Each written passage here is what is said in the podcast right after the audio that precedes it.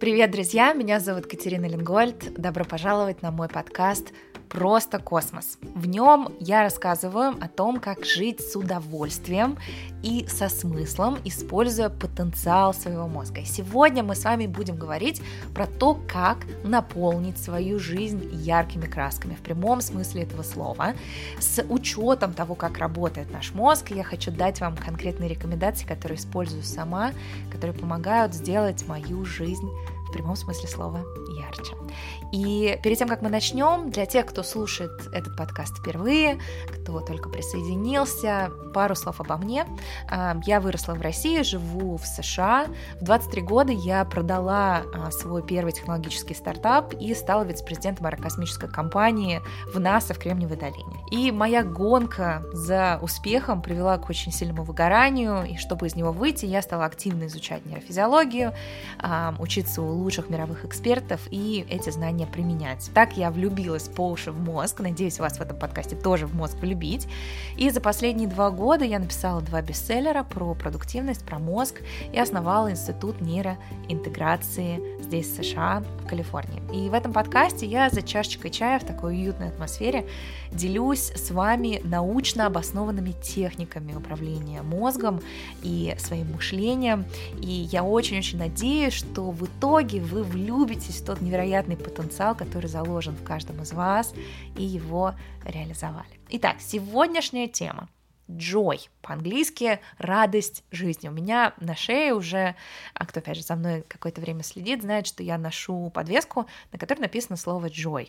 И я ее купила за какие-то там 20-30, не знаю, долларов, наверное, года 1,5 уже назад, и с тех пор ношу, не снимая. И для меня это стало таким очень важным напоминанием о том, что жизнь — это не только про продуктивность, не только про результативность, не только про правильность, логичность, рациональность, целесообразность. Это то, чем я жила большую часть своей жизни, думая, что вот, чтобы хорошо прожить жизнь, нужно быть вот таким результативным, успешным, продуктивным, логичным, вот это вот все. Но со временем я поняла, что да, ты можешь заработать денег, да, ты можешь насобирать себе успешного успеха медальки и какие-нибудь статьи в Форбсе, но это совершенно не сделает твою жизнь наполненной. И я думаю, что в реальности мы все стремимся не к успешному успеху, мы стремимся к жизни наполненной, яркостью, глубиной. Вот мы все говорим, да, хочу жить наполненной яркой жизнью. Что это вообще значит для нас, для всех? Это будут разные вещи, но эта идея того, что радость жизни, ее яркость для нас, для всех очень важна, это абсолютно неопровержимо, но никто совершенно не понимает, как эту яркость, откуда ее взять. И для себя я этот вопрос тоже задала, наверное, уже лет 10 назад.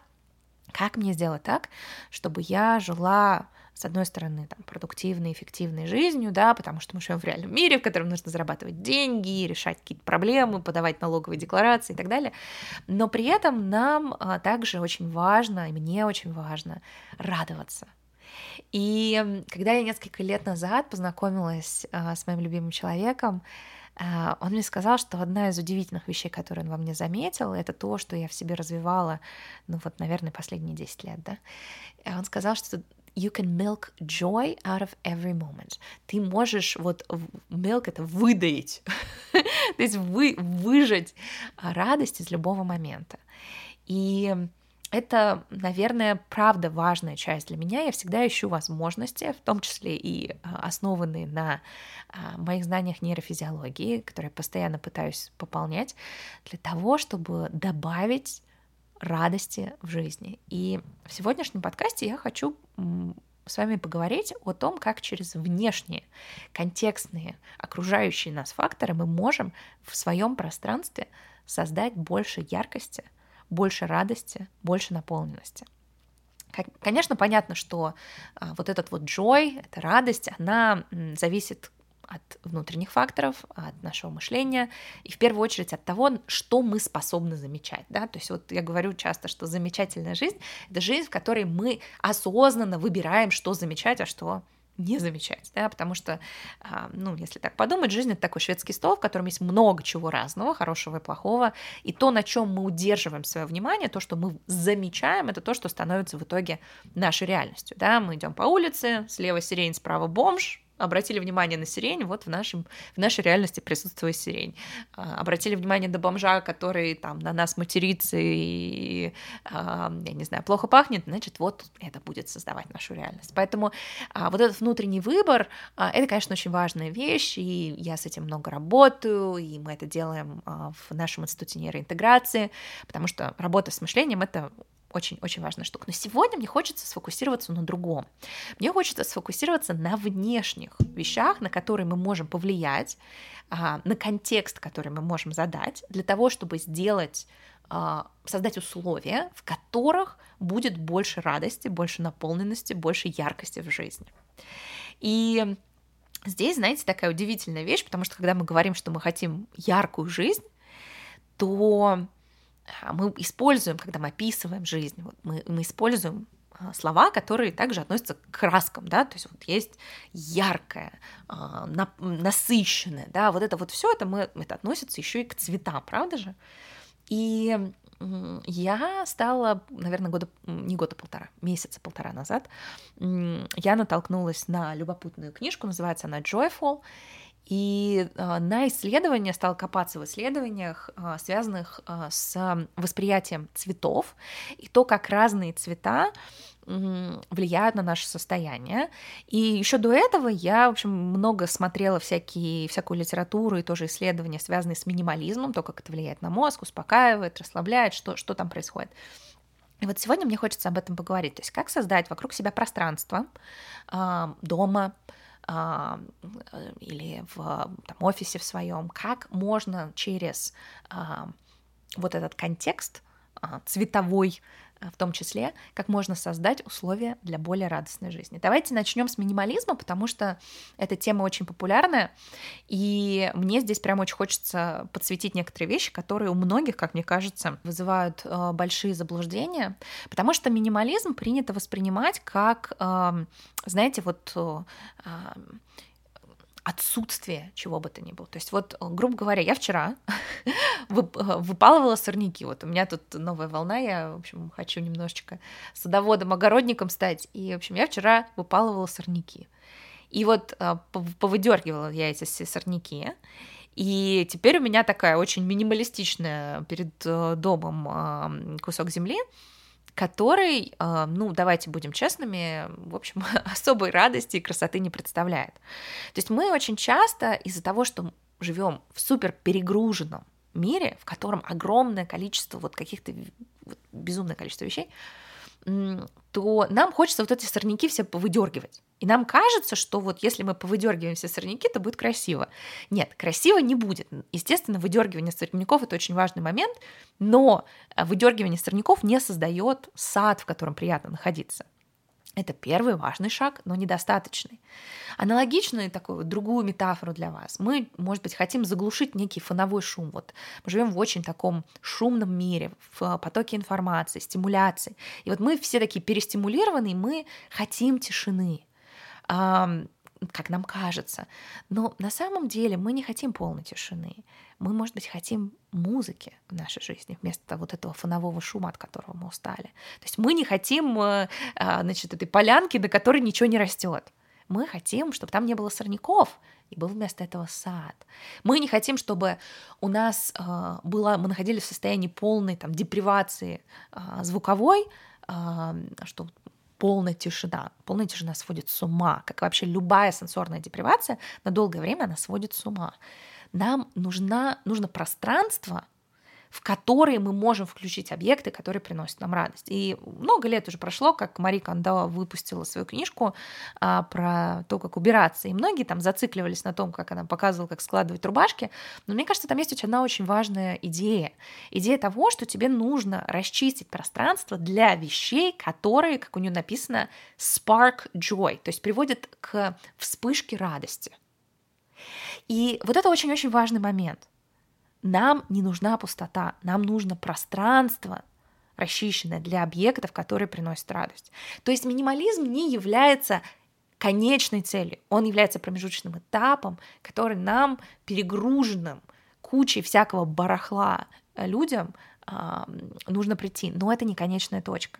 Знаете, я очень хорошо помню, как в детстве я жила, у меня в комнате были обои с каким-то совершенно сумасшедшим, ну, собственно, они и есть вот в квартире, где родители живут, там совершенно сумасшедший какой-то обои с какими-то арками, какими-то пальмами, в общем, черт знает что. И, в общем, я всегда, меня они такие очень мельтешащие, и я, когда переехала в первую свою квартиру, у меня все там было белое. У меня были там белые стены, белая мебель, все было просто белое.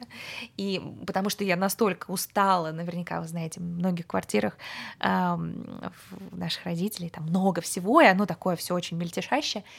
И мне очень хотелось вот эту поляну вычистить, чтобы там не было ничего, вот просто как белая скатерть такая вот, белая канва. Но... чистый лист, да, можно еще так сказать. И я помню, что мне очень хотелось вот это все так вычистить, это пространство, но через какое-то время мне в нем стало как-то пусто, что ли.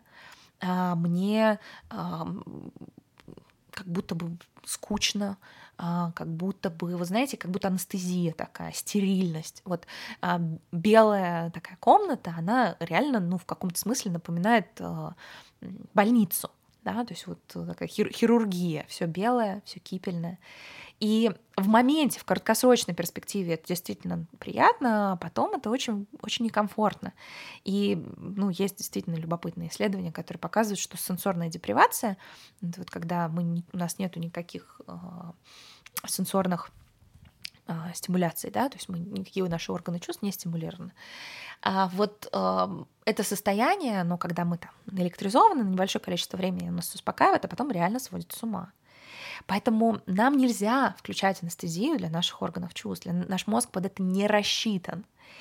И нам то, что нужно, нам нужно расчистить пространство, которое мы потом наполним тем, что приносит радость. И я еще один такой из жизненных примеров. Последний месяц я ездила во Францию, путешествовала по пригороду Франции и пробыла несколько дней в городе Живерни. Это город, в котором он находится примерно там в часе, в полутора часах от Парижа. И там жил Клод Моне, знаменитый импрессионист. Я обожаю его работы. В наибольшей степени мне нравится его такое раннее творчество, потом у него прям такой очень тяжелый был период, оно стало более тяжелым, но не суть. Суть в том, что у него есть сад в Живерни. И вот, собственно, тот самый пруд с кувшинками, наверняка многие из вас видели эти кувшинки знаменитые Моне, он построил себе сад и... устроил себе пруд, в котором высадил кувшинки, вокруг высадил разные растения. Он вообще такой был прям садовод.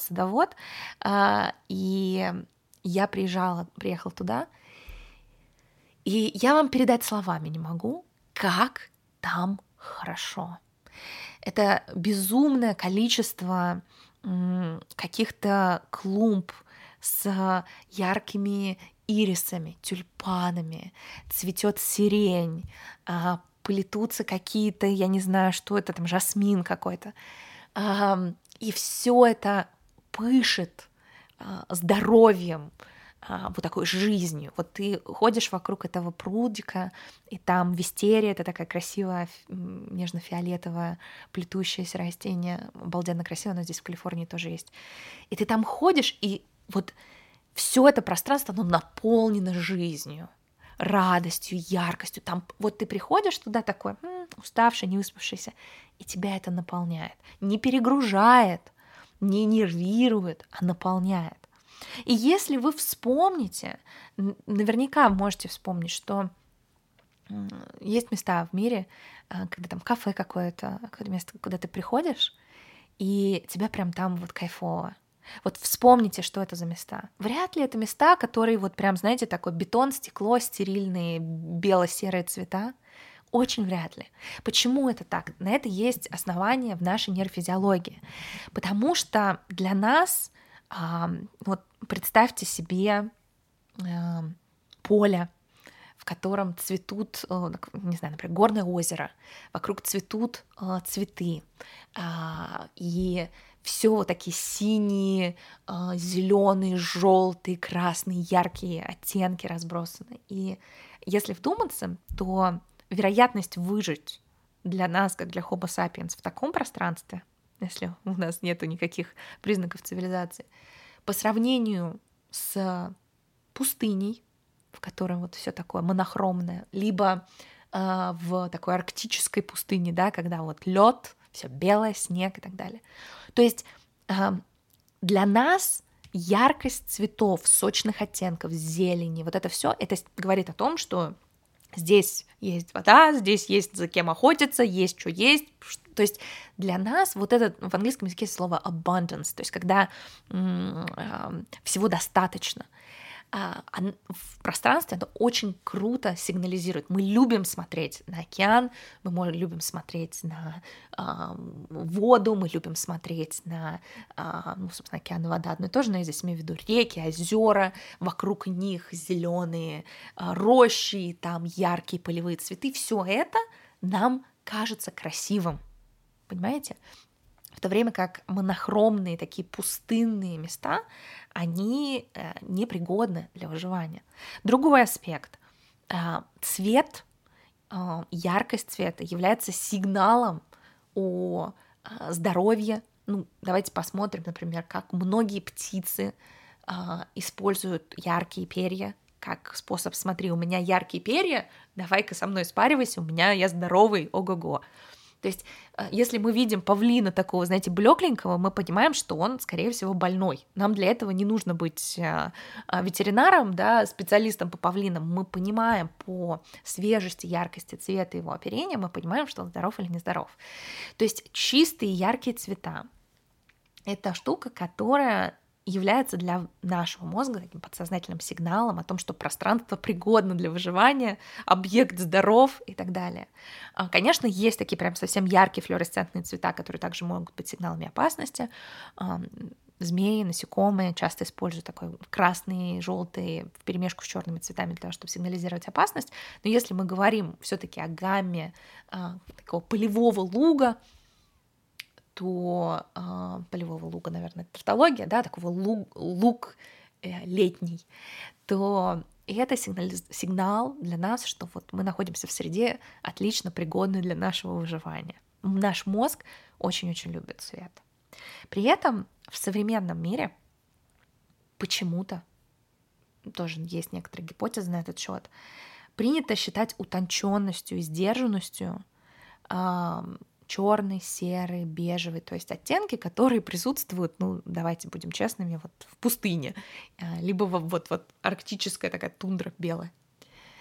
И очень многие здания, очень многие предметы одежды, они вот такие вот сдержанные.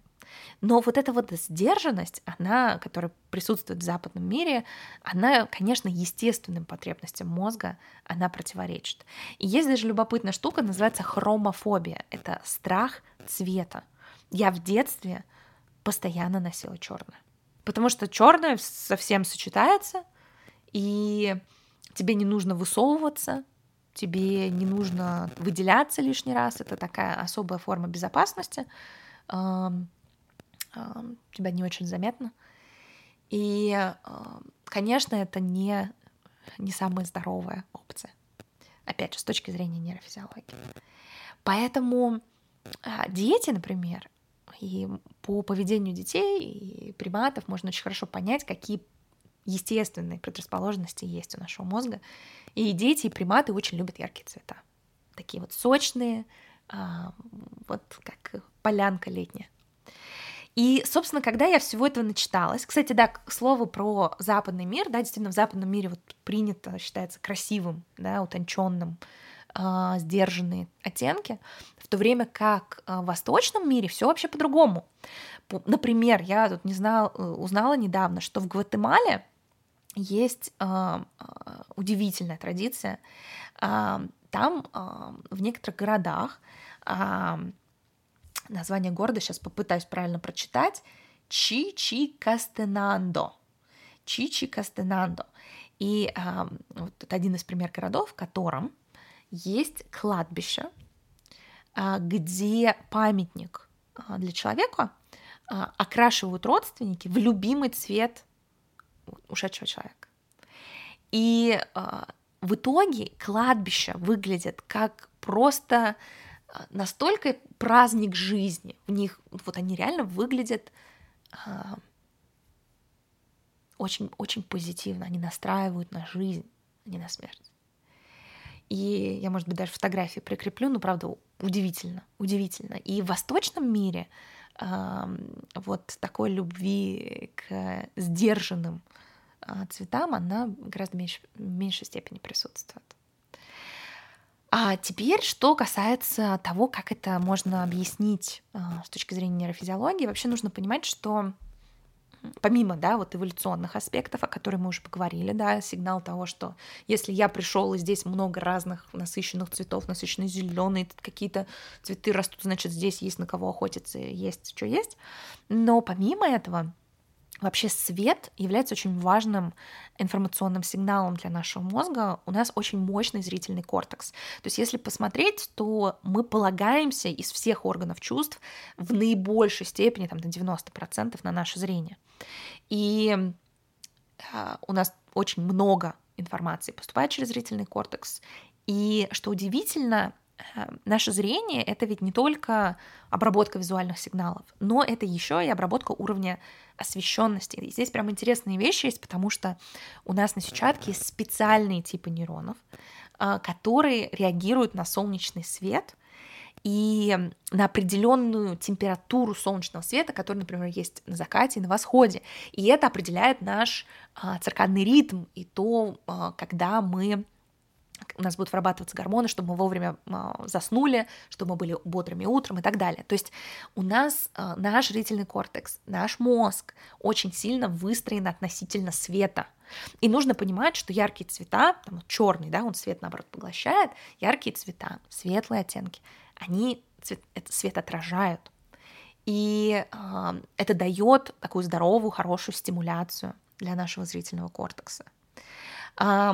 И в связи с этим совсем мне хочется поделиться с вами теми вещами, которые я, начитавшись этого всего, надумавшись об этом, обо всем, какие вещи я решила реализовать для себя в своем пространстве, в своем доме, для того, чтобы добавить красок в свою жизнь, в свой мозг, в свое пространство. Первая, самая простая вещь, которую можно очень легко имплементировать, это цветы дома. Это зелень, потому что зеленый цвет, еще раз, да, если вокруг много деревьев, значит, есть дичь какая-нибудь, на которую можно охотиться. Поэтому наличие растений, цветов супер важно в доме. И яркие цветы, если нет возможности, если цветы могут быть дорогими, можно купить яркую вазу и в нее просто поставить веточки зеленые и держать в разных местах дома вот такие вот цветочные истории. Это способ добавить яркости и радости в свое пространство. Теперь то, что касается других аспектов интерьера. Опять же, да, говорю, сначала для меня был просто все белое, это идеальный сценарий. Но сейчас я все больше и больше добавляю в интерьер элементы ярких оттенков. И это не обязательно должно быть такое, знаете, сумасшедшая мешанина. Может быть, это яркий плед на диване.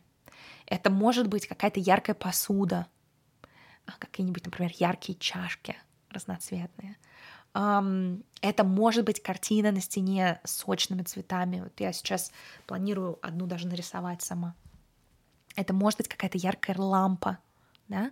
То есть мы говорим, да, не о том, что мы перегружаем свое пространство. Еще раз, да, нам нужно пространство расчистить, потому что если у нас будет очень много фонового шума, то мы, закидывая туда дополнительные цветовые акценты, просто увеличим уровень такой тревожности в этом пространстве. А вместо этого мы создаем вот эти вот цветовые яркие акценты, которые помогают сигнализировать, опять же, да, вот этот abundance нашему мозгу. Еще что я стала делать? Я стала одеваться с добавлением ярких цветов. Опять же, кто за мной следит, кто, может быть, там в Инстаграме за мной смотрит, это яркие шарфы. Для мужчин это может быть яркая футболка или носки, например, яркие. И я стала совмещать например, триады нескольких ярких цветов. Есть очень любопытная штука, называется теория цвета, и там есть специальный подход. Можете скачать приложение, ввести где-нибудь в поиске Color Theory и посмотреть колесо цвета и какие цвета сочетаются. Можно, например, триаду цветов совмещать. И вот сейчас я сижу с вами, разговариваю, на мне небесно-голубой и желтый этим утром. И мне прям очень кайфово от этого. Добавить цвета в свою одежду. Ну вот реально настроение меняется. Вот с утра я раньше там надевала какие-то такие очень нейтральные, какой-нибудь бежевый свитер. Вот когда на тебе цвета, для меня это такие цвета моего любимого букета, это действительно меняет настроение. И я провела эксперимент. Я говорю, я 1,5 месяца назад натолкнулась на все эти исследования, накупила себе вещей с яркими цветами. Это просто однотонные вещи, у них нет таких сумасшедших принтов. Это просто однотонные вещи таких чистых цветов. И мне безумно нравится. Очень вам советую тоже попробовать. Есть на то нейрофизиологические основания. И в еде я тоже стала этим развлекаться. Ты можешь просто положить себе на тарелку еду, а можешь сделать такую радужную тарелку из овощей. И, кстати, мне очень нравятся в этом плане тарелки синего цвета, потому что синих овощей, ну, по сути, не бывает. И это добавляет вот в эту радугу недостающий оттенок. И вот, я не знаю, ты там сложил всякую брокколи, морковку и шпинат в такую радугу, и самые обычные, в общем-то, не стимулирующие, это не какие-то чипсы, в которых там вырви глаз, какая вкусовая стимуляция, но за счет визуальной стимуляции реально есть вкуснее. Есть даже книжки любопытные про вот такую яркую еду. И есть даже исследования, которые показывают, что это понижает так называемый сенсорный голод, потому что время от времени мы едим не для того, чтобы поесть, а для того, чтобы утолить скуку. И когда у нас еда более яркая, то это приводит к тому, что у нас меньше перекусов. Тоже очень любопытная история. Вот, такие дела, друзья. Смотрите, почти полчаса я вам уже рассказываю про эти цвета и яркость жизни. Давайте мы с вами просуммируем. Мы сегодня с вами поговорили про joy, про радость, которая состоит из двух компонентов. Первый, фундаментальный, это наша способность замечать то, что с нами происходит, удерживать фокус внимания на позитивном, но мы сегодня фокусировались на внешних аспектах джоя, в частности, то, как выглядит наше пространство и как оно окрашено. Мы поговорили с вами про минимализм, и часто нам кажется, что нам нужно вот все выкинуть к чертовой бабушке, но в реальности это как повыдергивать сорняки на грядке, но выдернутые сорняки не равно сад, в котором хочется находиться. Поэтому минимализм — это не конечный результат, это такая вот промежуточный этап, и я напомнила вам историю Мари Кондо «Spark Joy», да, нужно выбрать вещи, которые приводят к вспышке радости внутри вас, то есть нам нужна не пустота, нам нужна чистая канва, на которую мы можем нанести объекты, которые приносят нам радость. Я вам рассказала про свой опыт в саду Моне в Живерни, там нет сорняков, там нет лишнего, но там много вот этого яркого, полного жизни пространства. И я порекомендовала вам вспомнить места, в которых вы чувствуете себя, вот как в английском говорят, alive, где вы чувствуете себя вот максимально живыми. Наверняка эти места — это не стекло и бетон. Мы поговорили с вами, почему мы так часто стремимся к черно-белому. В западном мире это признак сдержанности, утонченности. У многих людей есть хромофобия, которую иногда соотносят с тем, что это безопасно, ты не высовываешься, ты не очень заметен. Я сама в детстве любила черный, но в реальности для нашего мозга цвет — это супер важная история, и дети об этом знают, приматы об этом знают, но мы вот в западном мире иногда об этом забываем, потому что депривация, сенсорная депривация, она для мозга совершенно нездорова, это как такая анестезия, стерильность, которая, в общем, ни к чему хорошему не приводит. Мы поговорили про роль зрительного кортекса, который помогает нам в огромном количестве задач и занимает значительную область в нашем мозге. Мы поговорили про роль солнечного света и специальные нейроны, которые анализируют это, и как яркие цвета для нас здесь тоже большую роль играют. Они добавляют нам энергии. И мы поговорили про то, что многообразие цветов — это такая лакмусовая бумажка для нашего мозга, что, слушайте, мы находимся в окружении, где очень даже пригодном для выживания. И я порекомендовала несколько вещей, которые практикую сама. Добавить красок в свою жизнь. Это может быть букет ярких цветов, яркая посуда, плед на диване, красочная лампа, картина с какими-то яркими оттенками. Это может быть одежда. И для мужчин, и для женщин можно придумать что-то, что добавит вот этого сочности в жизнь.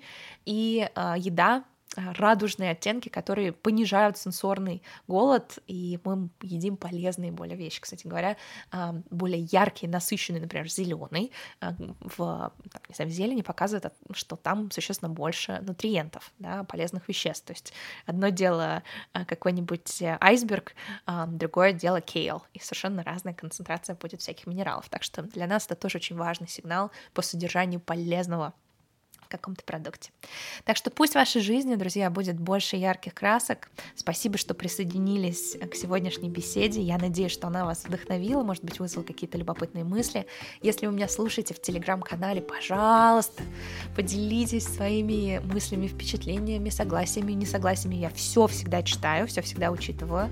И если вы не в моем телеграм-канале, то если вы слушаете это на платформе подкастов, то я вам советую подписаться на телеграм-канал. Вы можете ввести в поиске в Телеграме Катерина Ленгольд или, как я сказала, перейти по ссылке в описании. Ну и напоследок, если вам показалось полезным эта беседа, этот подкаст, у меня к вам просьба, поделитесь, пожалуйста, инсайтами с друзьями в социальных сетях, можете меня отметить. Я с огромной любовью и желанием влюбить вас, в вашу жизнь, в ваш мозг.